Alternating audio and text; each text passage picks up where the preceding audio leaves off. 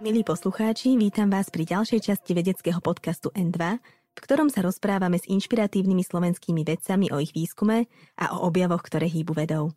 Moje meno je Zuzana Vitková a pôsobím ako redaktorka rubriky Veda v denníku N. Tento rozhovor môžete počúvať vďaka Asset Science Award, oceneniu, ktoré podporuje výnimočnú vedu na Slovensku. Zatiaľ, čo posledné dve zimy boli obdobiami silných vln covidu, tento rok máme aj vďaka očkovania menej nebezpečný, ale stále dosť nepríjemný mix chrípky, koronavírusu a ďalších vírusov, na ktoré sme už takmer zabudli. O tom, ako pandémia zmenila okrem nás aj vírusy, čo robiť, aby sme sa im vyhli a či sa dá nejako zabrániť tomu, aby na nejakom trhovisku momentálne preskakoval na človeka nový vírus, sa budeme rozprávať s virológom Borisom Klempom, z Virologického ústavu Biomedicínskeho centra Slovenskej akadémie vied. Dobrý deň. Dobrý deň. Momentálne máme už niekoľký mesiac a, takú a, striedavo stúpajúcu a klesajúcu, striedavo stúpajúce a klesajúce malé epidémie. A, od teda chrípky cez nádchu aj po a, takú tzv. nejakú vírózu, ktorú ďalej neidentifikujeme. A prečo je to tak? No tak vlastne sa ukazuje, že voči všetkým týmto iným respiračným e, ochoreniam boli tie opatrenia proti covidu vlastne oveľa účinnejšie ako proti samotnému covidu. Vlastne to aj ukazuje, že ten covid bol naozaj mimoriadne nepríjemný a nebezpečný súper v tomto a teda všetky ostatné e, tieto respiračné ochorenia boli vlastne výrazne potlačené. Ich šírenie týchto pôvodcov, teda najmä vírusov, bolo veľmi silne potlačené práve všetkými tými opatreniami a preto sme ich tu v podstate dva roky de facto takmer nemali. A vďaka tomu, že sme ich tu nemali, tak vlastne ako keby postupne klesala tá imunita, ktorú si priebežne neustále získavame e, tými infekciami a preto sme vlastne po tých dvoch rokoch boli ako keby znova kompletne vnímaví voči týmto infekciám a ako náhle prišlo k uvoľneniu tých opatrení, tak vlastne to šírenie bolo o, o to ľahšie, keďže všetci ľudia boli ako keby vnímaví. Takže tá momentálna silná vlna chrypky a iných respiračných ochorení vlastne súvisí s tým, že sme ich tu dva roky nemali a sme voči nim vďaka tomu vnímavejší. Čiže nezmenili sa vírusy, ale vlastne my a naša imunita. Presne tak. Je to všetko o tom. Tie vírusy nie sú nejako zásadne zmenené, nie sú iné. Sme to my, ktorí sme ako keby iní v tejto chvíli. Aké ďalšie vírusy okrem teda covidu a chrípky momentálne kolujú?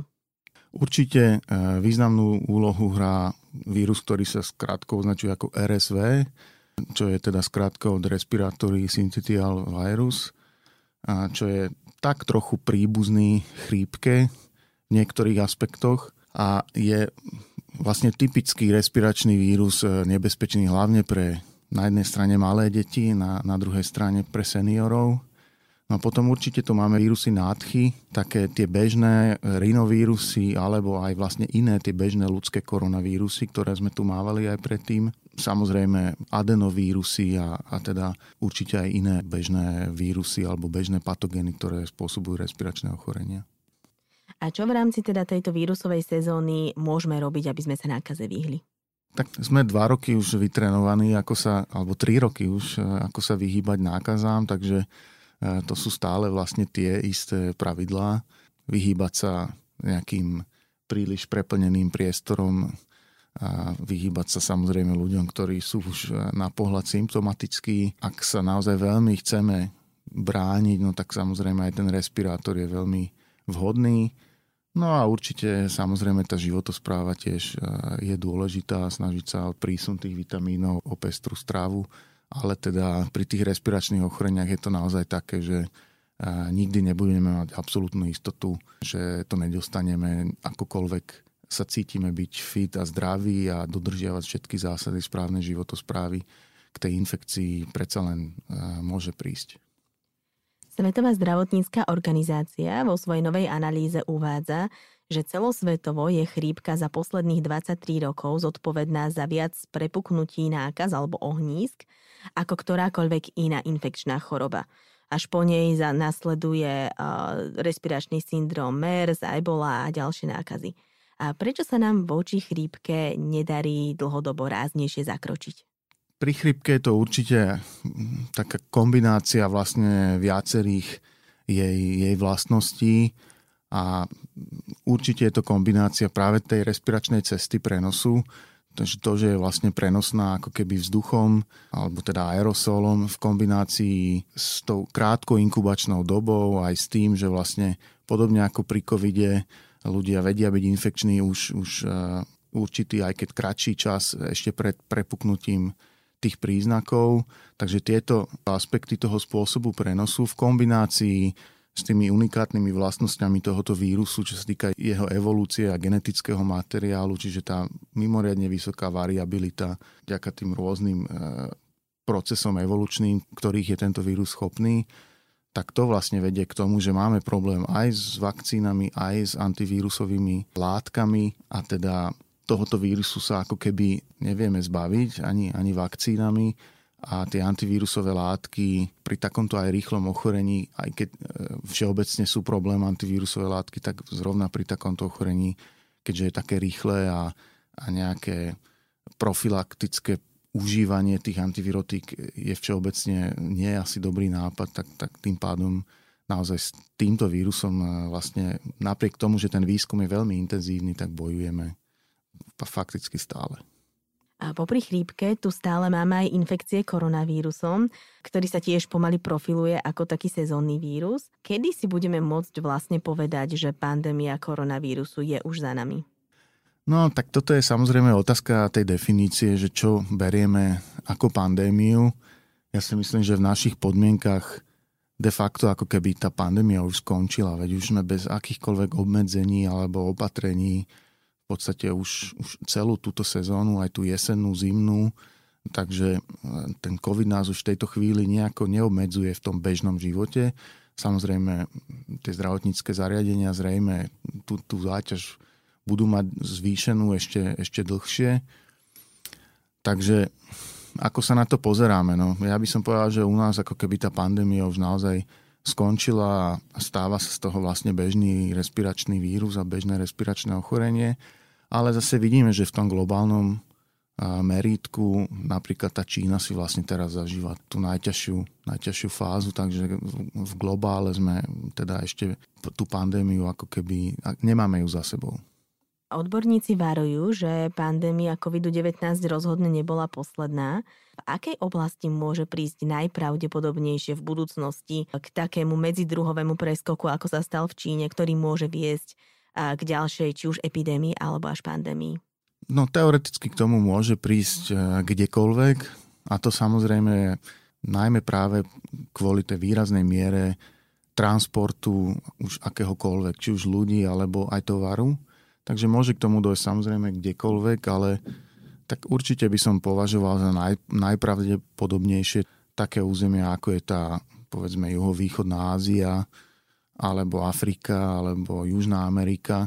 Takže také územia, kde je ešte stále tá obrovská biodiverzita aj neprebádaná a kde do nej momentálne veľmi vstupujeme. Takže tam tá pravdepodobnosť je najvyššia, najmä v tej Ázii napríklad, kde je typicky ako keby taký ten veľmi blízky kontakt aj s domácimi zvieratami, aj s divožijúcimi zvieratami. To sú tie momenty, ktoré vlastne tomu napomáhajú. A práve v Ázii momentálne prebieha niekoľko projektov, alebo minimálne prebiehalo, ktoré odchytávajú a testujú netopiere na rôzne vírusy. Je toto cesta, ako ďalšej pandémii zabrániť? No určite to nie je cesta, ako je zabrániť. To slovo zabrániť by naznačovalo, že k nej nepríde, ale teda kľúčové slovo, ktoré teraz sa veľmi často používa, je slovo pripravenosť alebo preparedness a teda takýto typ výskumu je určite veľmi dobrý krok, veľmi dobrá cesta, ako vlastne lepšie poznať čo najviac tých vírusov a byť teda lepšie pripravený na tie pandémie. Takže zabrániť im asi nebudeme vedieť, ale, ale budeme schopní lepšie vlastne reagovať z hľadiska diagnostiky, rýchlej nejakej vývinu liečby, vrátane teda vakcín a podobne. Takže určite je veľmi prospešné, ak ten potenciálny, tú skupinu vírusov, ktoré v netopieroch sú, ak ich poznáme už popredu, ak dokonca prípadne tie vírusy už máme v laboratóriách, vieme ako keby odhadnúť, ktoré z nich e, majú ten potenciál preskočenia na ľudí väčší, ktoré ho majú menší. Toto všetko je už v dnešnej dobe možné. Takže je to určite veľký krok e, smerom k tej lepšej pripravenosti, ale, ale k zabráneniu zrejme nie. Ako často sa takýto medzidruhový preskok vírusu zo zvieraťa na človeka deje? Je to stále častejšie, alebo o tom iba viac vieme vďaka tomu, že to sledujeme? Určite zohráva určitú úlohu aj, aj tá zlepšená diagnostika a to zlepšené povedomie a teda nejaký zvýšený, ten, rastúci počet takýchto infekcií zoonotického charakteru do nejakej miery má na svedomí aj tá zlepšená diagnostika. Ale veľmi jednoznačne vieme, že, že k tomu prichádza vo zväčšenej miere aj vďaka globalizácii ako takej a vďaka klimatickým zmenám. To je nespochybniteľné napríklad pri tých rôznych vektormi prenášaných okoreniach, teda komármi, kliešťami, samozrejme hlodavcami alebo netopiermi. Určite všetky tieto e, globálne a klimatické zmeny tomuto napomáhajú. A deje sa to samozrejme neustále, ale nie vždy. Vo väčšine prípadov to vlastne nemá také katastrofálne následky ako teraz pri covide, ale teda musíme počítať s tým, že sa to deje a bude diať. Ako vplýva konkrétne klimatická zmena na rýchlejšie alebo väčšie nebezpečenstvo šírenia vírusov. Viem si predstaviť, že napríklad pri komároch to znamená, že sa dostávajú aj do chladnejších miest, kde predtým neboli, ale ako zmena teploty alebo sucho a tak ďalej ovplyvňuje napríklad tie netopiere alebo hlodavce? Áno, pri tých komároch je to napríklad veľmi jednoznačné, že vlastne tie, tie komáre typické pre tie tropické, subtropické oblasti idú vlastne čoraz uh, severnejšie a, a nesú si so sebou tie typické tropické ochorenia, ako je dengy, chikungunya, uh, zika napríklad a podobne, ktoré už, už máme v Európe vlastne skutočne, že endemicky. A pri hlodavcami prenášaných ochoreniach, keďže moja srdcovka sú hantavírusy a to sú hlodavcami prenášané vírusy, tak tam to samozrejme súvisí práve s tými zmenami, s tými fluktuáciami v hustote populácií hlodavcov. A teda konkrétne pri hantavírusoch túto tému mám dokonca aj, aj jeden review článok práve na túto tému, tak tam vlastne je zaujímavý fenomén, že tej strednej a západnej Európe tie klimatické zmeny jednoznačne vedú k tomu, že mm, tie, tie miernejšie zimy vedú k tomu, že sú ako keby častejšie tie tzv. epidemické roky, kedy prichádza k premnoženiu hlodavcov a tým pádom aj viac, vďaka tým miernym zimám, viac tých eh, hlodavcov prezimuje a viac tých infikovaných prezimuje a tým pádom na jar je tá štartovacia pozícia ako keby lepšia pre vírus a tým pádom e, tá premorenosť tých hlodavcov je vyššia v tých letných mesiacoch a prichádza teda oveľa častejšiemu prenosu na ľudí. Takže naozaj v tej strednej západnej Európe môžeme očakávať viac tých antavírusových infekcií.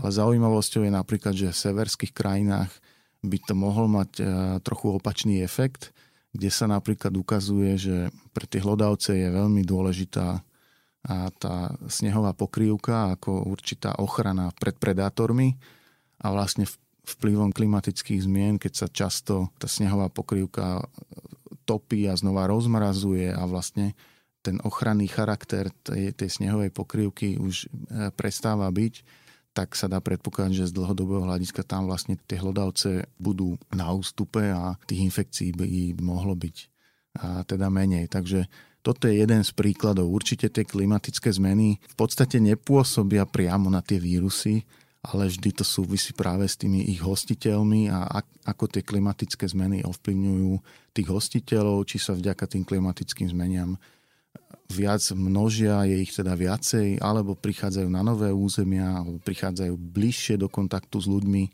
To všetko má potom samozrejme vplyv na to šírenie tých vírusov pôvodne zvieracích. Vetu mojou srdcovkou sú hantavírusy a som nepočula povedať veľa ľudí, konkrétne je to prvýkrát. Čo sú to za vírusy a aké choroby spôsobujú vo svete, ale aj na Slovensku? No sú mojou srdcovkou, pretože som im venoval svoju doktorantskú prácu, takže sú vlastne ako keby späté s veľmi významnou časťou môjho života a veľmi, veľmi stimulujúceho, takže preto e, si to takto trúfam povedať. No, ako sme už spomínali, sú to teda hlodavcami prenášané vírusy, ktoré našťastie pre nás už, už potom sa nakazíme z toho prírodného zdroja, ale následne už vlastne ten inf, in, infikovaný človek, ktorý ochorie, a nie je infekčný, alebo teda to šírenie z človeka na človeka, to, čo pri covide spôsobilo tie obrovské problémy, tak pri hantavírusoch nie je, alebo teda nie je veľmi výrazné. A vďaka tomu to teda nie je až taký známy vírus alebo také známe ochorenie, keďže tie počty prípadov sú predsa len rádovo výrazne nižšie. Na Slovensku sú to povedzme desiatky až stovky prípadov ročne. V Európe sú, je to niekoľko tisícok e, prípadov, povedzme desiatky tisíc rádovo. A to, tie ochorenia sú ale pomerne veľmi závažné. V podstate rozlišujem ako keby dve také ochorenia. Hemoragická horúčka s renálnym syndromom. Je to ochorenie typické pre Európu a a Áziu. A je to teda také akutné horúčkovité ochorenie. Ten začiatok je veľmi podobný ako pri chrípke alebo čomkoľvek inom vírusovom, ale teda následne je najviac sú postihnuté obličky a vlastne prichádza k zlyhávaniu obličiek. Ten názov hemoragická horúčka naznačuje teda, že by malo by prichádzať aj vnútornému krvácaniu, čo, k čomu teda prichádza. Najviac sa to prejavuje práve pri tých obličkách, ale nejaké vonkajšie prejavy na koži e, sú v podstate v našich podmienkach relatívne zriedkavé. No a to zlyhávanie obličiek samozrejme je problém, ktorý v tých najťažších prípadoch e, si vyžaduje vlastne hemodialýzu, takže tá liečba môže byť e, pomerne náročná. Aj smrteľným prípadom prichádza v Európe relatívne málo a v niektorých oblastiach, napríklad na Balkáne, kde sa vyskytujú vírusy, ktoré sú trochu nebezpečnejšie, tak tam môže prichádzať k tým smrteľným prípadom zhruba až v 10% tých infekcií, ale teda rádovo sú to jednotky až desiatky prípadov ročne. No a potom ešte v Ázii je teda to isté ochorenie, ale e, tiež spôsobené tou ako keby azijskou variantou toho vírusu, takže trochu nebezpečnejšie s väčším podielom tých vážnych prípadov. No a potom máme na americkom kontinente zase ako keby americkú verziu tých hantavírusov, ktoré spôsobujú trochu iné ochorenie. Označuje sa ako hantavírusový kardiopulmonárny syndrom, kde teda nie sú najviac postihnuté obličky, ale plúca a srdce prichádza vlastne k zlyhávaniu plúc a k zlyhávaniu srdca a toto je ešte závažnejšie ochorenie, kde tá smrtnosť môže byť až okolo 30% ale teda našťastie je to ešte zriedkavejšie, čiže rádovo doteraz sú to vlastne stovky prípadov, ktoré boli zaznamenané. A, takže nemajú všetko na svedomí, iba netopiere. Presne tak. Ten najväčší potenciál takýchto zoonotických vírusov nebezpečných pre človeka určite majú také vírusy, ktoré sa vyskytujú v cicavcoch všeobecne a samozrejme hlavne v takých, ktoré sa vyskytujú v nejakých väčších kolóniách, v nejakých e, sociálnych skupinách alebo kde tá hustota populácie tých cicavcov je vyššia, takže prirodzene sú to najmä tie hlodavce a topiere, aj keď tie netopiermi prenášané vírusy ako keby zažívajú taký nejaký boom, že čoraz viac e, o nich vieme a teda čoraz viac týchto ochorení je zaznamenávaných. Zdá sa, že tie netopiere predsa len ešte aj ďalšie fyziologické vlastnosti je ich, e, ako keby ich predurčujú k tomu, aby boli dobrými rezervoármi takýchto e, vírusov. A môže to súvisieť aj so, so samotnou schopnosťou lietať, že vlastne v rámci cicavcov netopiere sú jediné a a s tým súvisí, že je ich celá tá fyziológia musela byť tomu trochu prispôsobená, e, šetria ako keby energiu, možno práve na tej úrovni imunitného systému, takže preto veľmi dobre tolerujú e, rôzne vírusy a, a teda niektoré z nich z hodou v podstate náhody sú pre človeka veľmi nebezpečné následne. Pri zoonózach alebo pri rôznych vírusových epidémiách, ktoré preskakujú zo zvierat na človeka. Vedci väčšinou opakujú, že dôvodom je aj to, že ľudia idú príliš blízko k zvieratám. Väčšinou sa hovorí o divokých zvieratách, ale ako sú na tom také tie meské typy ako ješko, holub alebo potkan? Koľko vírusov majú v sebe takéto zvieratá, s ktorými prichádzame prakticky denne aj v mestách do styku? Tak presné číslo si určite netrúfam povedať. E, odhadoval by som to, že sú to desiat, rádovo desiatky rôznych vírusov. Samozrejme drvivá väčšina z nich z hľadiska ľudského zdravia nie je významná, ale teda aj s rozmachom tých e, moderných technológií, napríklad sekvenovania, e, vlastne zistujeme čoraz viac o tých vírusoch, alebo že vôbec existujú a teda majú všetky tieto živočíchy v podstate majú celú sadu ako keby tých svojich vírusov. Potkany sú teda naozaj jedným z tých typických prenášačov infekčných ochorení, vrátane napríklad tých mojich obľúbených hantavírusov, ale teda aj v minulosti napríklad mor, teda síce neprenašajú priamo, ale teda zohrávali významnú úlohu. Pri tých ješkoch samozrejme e, pri tom kontakte s tými divožijúcimi zvieratami možno až tak priamo nemáme na mysli, že teda keď sa ten človek e, konkrétny niekoho, nejakého toho ješka dotýka, že by príliš riskoval, ale teda, že vo všeobecnosti prichádza k tým kontaktom oveľa viac tým, ako vstupujeme na, na, na tie nové územia. A Ješko napríklad, poviem zaujímavosť, e, relatívne nedávno sa našiel vírus, ktorý je príbuzný vírusu Lasa, ktorý v Afrike spôsobuje hemoragickú horúčku v krtoch e, máme dva rôzne hantavírusy, čo je v podstate trošku až zvláštnosť a, a s vysokou premorenosťou. Možno každý druhý krt e, má v sebe hantavírus.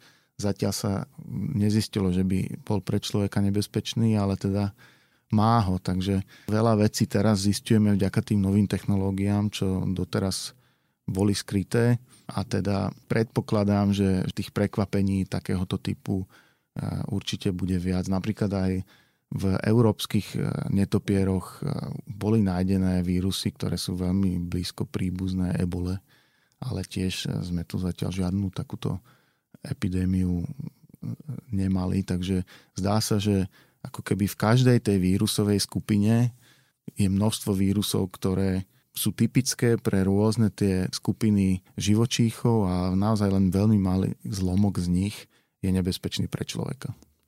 A vrátim sa ešte trochu do tej divokej prírody, kde sme sa bavili o tom, že a práve strety s divokými zvieratami môžu byť, tak povediať, rizikové. Dotýka sa to aj jednotlivcov, povedzme, keď pôjdem na niekoľko dňový trek do džungle v juhovýchodnej Ázii. Čo by som nemala robiť?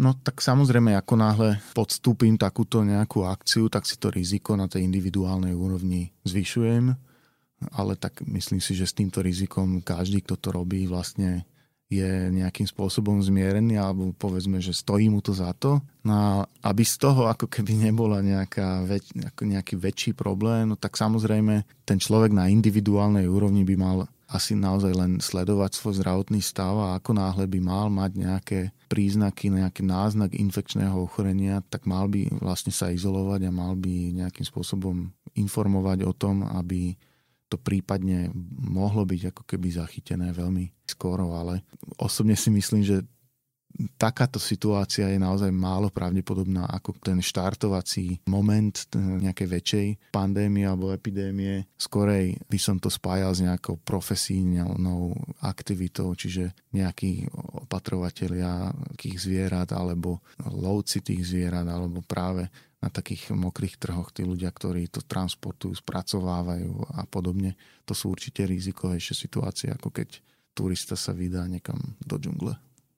Niekoľkokrát sme sa vrátili teda na začiatok pandémie koronavírusu, ale vlastne taký ten konkrétny zvierací pacient 0 sa asi nepodarí vystopovať nikdy. Podarilo sa to niekedy v minulosti vystopovať nejakú vírusovú pandémiu až úplne, vymyslím si, k konkrétnemu netopierovi, z ktorého preskočila napríklad ebola? No zrovna ebola je dobrý príklad. Ne, ne, nebola to síce pandémia, ale teda pri tej poslednej veľkej epidémii v rokoch 2014-15, ktorá sa odohrala v západnej Afrike, tak tam sa to vlastne podarilo vystupovať naozaj, že, že veľmi detailne, až tak sa priznám, že som sa trochu pousmieval, keď som videl článok vo veľmi renomovanom odbornom časopise, kde bola fotografia práve stromu, o ktorý bola opretá palica a k tej palici bola šípka a v legende bolo teda, že toto je strom, kde sídlila e,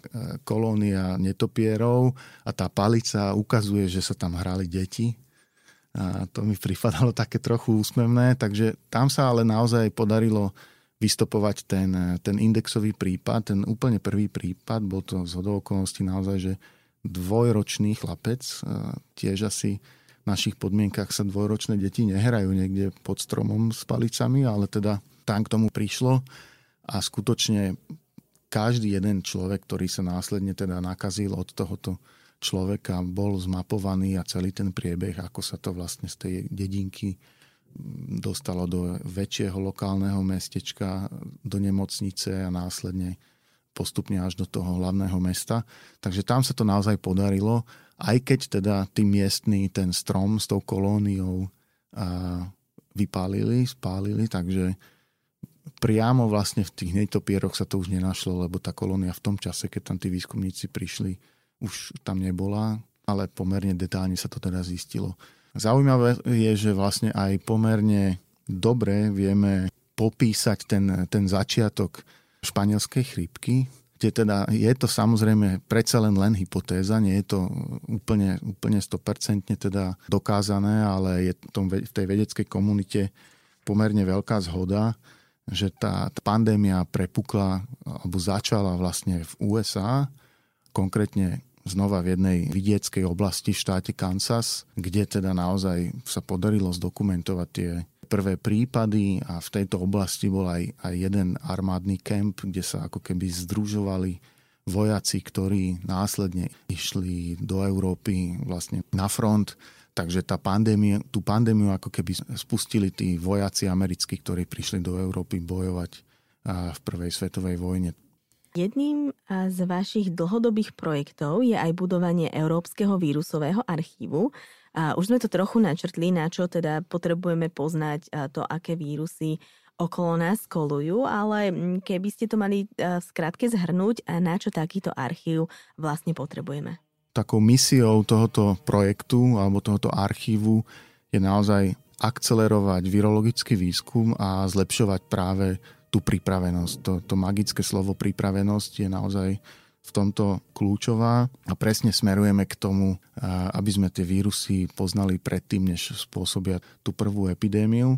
No a zmyslom je teda naozaj zhromažďovať a veľmi dobre charakterizovať vírusy v čo najväčšom možnom množstve a, a teda diverzite, aby sme ich následne vedeli jednak poskytovať e, vedcom, aby ich mohli skúmať, ale poskytovať aj pre tie potreby verejného zdravotníctva, pre, po, poskytovať pre potreby vývoja a validácie diagnostiky, vývoja antivírusových látok a podobne. Tento projekt existuje už relatívne dlho, od roku 2009 a teda za tú dobu už sa ukázala jeho opodstatnenosť a jeho relevantnosť e, viacerokrát, či už to bolo počas epidémie Zika, počas epidémie eboli, pri tej poslednej pandemickej chrypke v roku 2009 a samozrejme aj, aj pri, pri covide zohral tento archív naozaj obrovskú úlohu vlastne na globálnej úrovni. Prvé diagnostické testy, ktoré boli vyvinuté v Charité Berlín, boli, to, to sú vlastne naši kolegovia takisto, ktorí sú členmi tohoto archívu. Tie prvé metodiky boli vlastne Svetovou zdravotníckou organizáciou na jej stránke bol Európsky vírusový archív špecifikovaný ako, ako ten referenčný zdroj materiálu a vlastne aj tie prvé diagnostické testy boli distribuované práve cez Európsky vírusový archív, takže určite ten koncept funguje, veľmi výrazne pomáha a skutočne ako keby mení svet. Ako zmenil nový koronavírus a jednak virológiu celkovo a jednak aj vašu prácu? Určite zmenil v rôznych aspektoch. Jeden napríklad je taký, že vlastne veľmi zásadne sa zvýšila rýchlosť publikovania a prišli tie nové fenomény ako tie preprinty napríklad, že človek ešte predtým, než ten svoj e, rukopis pošle do toho časopisu, tak už ho ako keby dá k dispozícii celej komunite popredu, čo, čo predtým nebolo vôbec bežné. Ale aj tú rýchlosť tej komunikácie tých vedeckých výsledkov napríklad tiež zvýšilo tiež využívanie tých sociálnych sietí, aspoň v niečom snad to bolo aj pozitívne. Napríklad tá vedecká komunita veľmi fungovala na Twitteri. Potom určite masívny nárast toho využívania sekvenovania. Aj sa to stalo ako keby takou bežnou súčasťou mnohých laboratórií. To sa týka aj nás, že už to nie sú len tie špecializované laboratória zamerané na sekvenovanie, ktoré vyžadovali na začiatku rádovo stovky tisíc eur na, na začiatku, aby začali s tými veľkými strojmi, tak teraz vlastne tie labáky si vedia za relatívne malé investície na začiatku začať sekvenovať vo vlastnej réžii. Takže toto je tiež taký zásadný ako keby zlom. Pre v tej virológii vlastne bol zaujímavý moment, že v určitom momente asi nebolo virológa, ktorý by neprešiel na COVID, ako keby tá pandémia pre mňa bolo taká, že minimálne ten rok 2020, ale ešte aj, aj, aj 2021, že vlastne vôbec nebolo až tak o vede, ale bolo to naozaj ako keby také poskytovanie servisu alebo pomoci spoločnosti, že sme robili tú diagnostiku, čo samé o sebe. Je to síce náročné, ale nie je to veda v zmysle získavania nejakých vedeckých poznatkov, Takže robili sme veľa ako keby služieb, servisu, pomáhali sme, kde, eh, kde sa dalo a tá veda išla ako keby do úzadia. No a čo tiež ma veľmi mi zmenilo ten spôsob práce, že veľmi prišlo do popredia ako keby tá informovanosť verejnosti a tie mediálne výstupy. To vlastne predtým takmer nebolo a je to dôležité a to by mala byť jedna z tých poučení z tej pandémie, že naozaj my musíme tie najnovšie vedecké poznatky byť schopní eh, nejakým spôsobom podať tej, tej verejnosti, pretože ak, ak v tom zlyhávame, tak, eh, tak potom tí ľudia ako keby majú problém vôbec akceptovať eh, tie vedecké poznatky. A teraz ste späť pri hantavírusoch? Teraz sme späť pri kliešťami prenášaných vírusoch rozbiehame vo veľkom e, výskum na komármi prenášaných vírusoch. A teda ja osobne snažím e, vrátiť späť aj k tej téme hantavírusov, alebo teda hlodavcami prenášaných vírusov, áno. Počas celého tohto rozhovoru sme sa rozprávali o tom, ako sa vírusom vyhnúť, ako sa na ne pripraviť a podobne. Napríklad baktérie delíme na tie patogéne a na tie, ktoré sú dobré. Napríklad máme vďaka ani acidofilné mlieko alebo niektoré síry. A je to tak aj pri vírusoch, alebo, tieto, alebo vírusy sú vyslovene zlé? Také tie vyslovene prospešné baktérie, ktoré, vďaka ktorým máme práve nielen, alebo teda mikróby všeobecne, vďaka tomu, ktorý máme aj pivo, alebo, alebo teda jogurty a už čokoľvek, tak takéto vyslovene ako keby užitočné vírusy zrejme, zrejme teda je ťažko nájsť, ale teda asi vieme samozrejme rozlišiť tie vírusy na, na patogéne pre človeka, alebo patogéne pre hospodárske zvieratá, alebo patogéne pre rastliny napríklad. Čiže také ako keby škodlivé, hospodársky, alebo teda z hľadiska zdrav, ľudského zdravia. No a potom tie vírusy, ktoré ako keby kvázi sú neškodné a a sú užitočné už len tým, že nám vlastne neškodia. Povedal by som to tak. Ale tak samozrejme, keď človek chce, tak eh, vie nájsť nejaké snáď príklady takých akože v úvodzovkách dobrých vírusov. Eh, takúto otázku občas dostávam a vždy ma nápadne spomenúť vírus vakcíny, čo bola vlastne vôbec prvá vakcína na svete, čo je teda vírus, ktorý prirodzene sa vyskytuje v dobytku a infekcia týmto vírusom vakcíne nás vlastne chráni alebo chránila pred následnou infekciou vírusom pravých kiahní, čiže vírusom varioli. Takže to je taký ako keby príklad z našeho ľudského pohľadu dobrého vírusu, no ale ten rozvoj technológií vlastne tej, tej genetickej manipulácie vedie k tomu, že vieme ako keby si tie vírusy robiť dobrými, takže v súčasnosti tie vírusy sa využívajú v niektorých oblastiach. Napríklad v rámci génovej terapie vieme tie vírusy upraviť tak, aby nám vnášali do buniek niektoré opravené alebo chýbajúce gény. Využívame ich napríklad ako vakcíny, tie upravené. A vlastne teraz sme to zažili pri covide tie adenovírusové vektorové vakcíny. Takže toto je jedna oblasť, kde si ich ako keby robíme dobrými alebo e, nejakým spôsobom sa snažíme ich využívať. Potom sú napríklad aj vírusy, ktoré napadajú baktérie, tzv. bakteriofágy.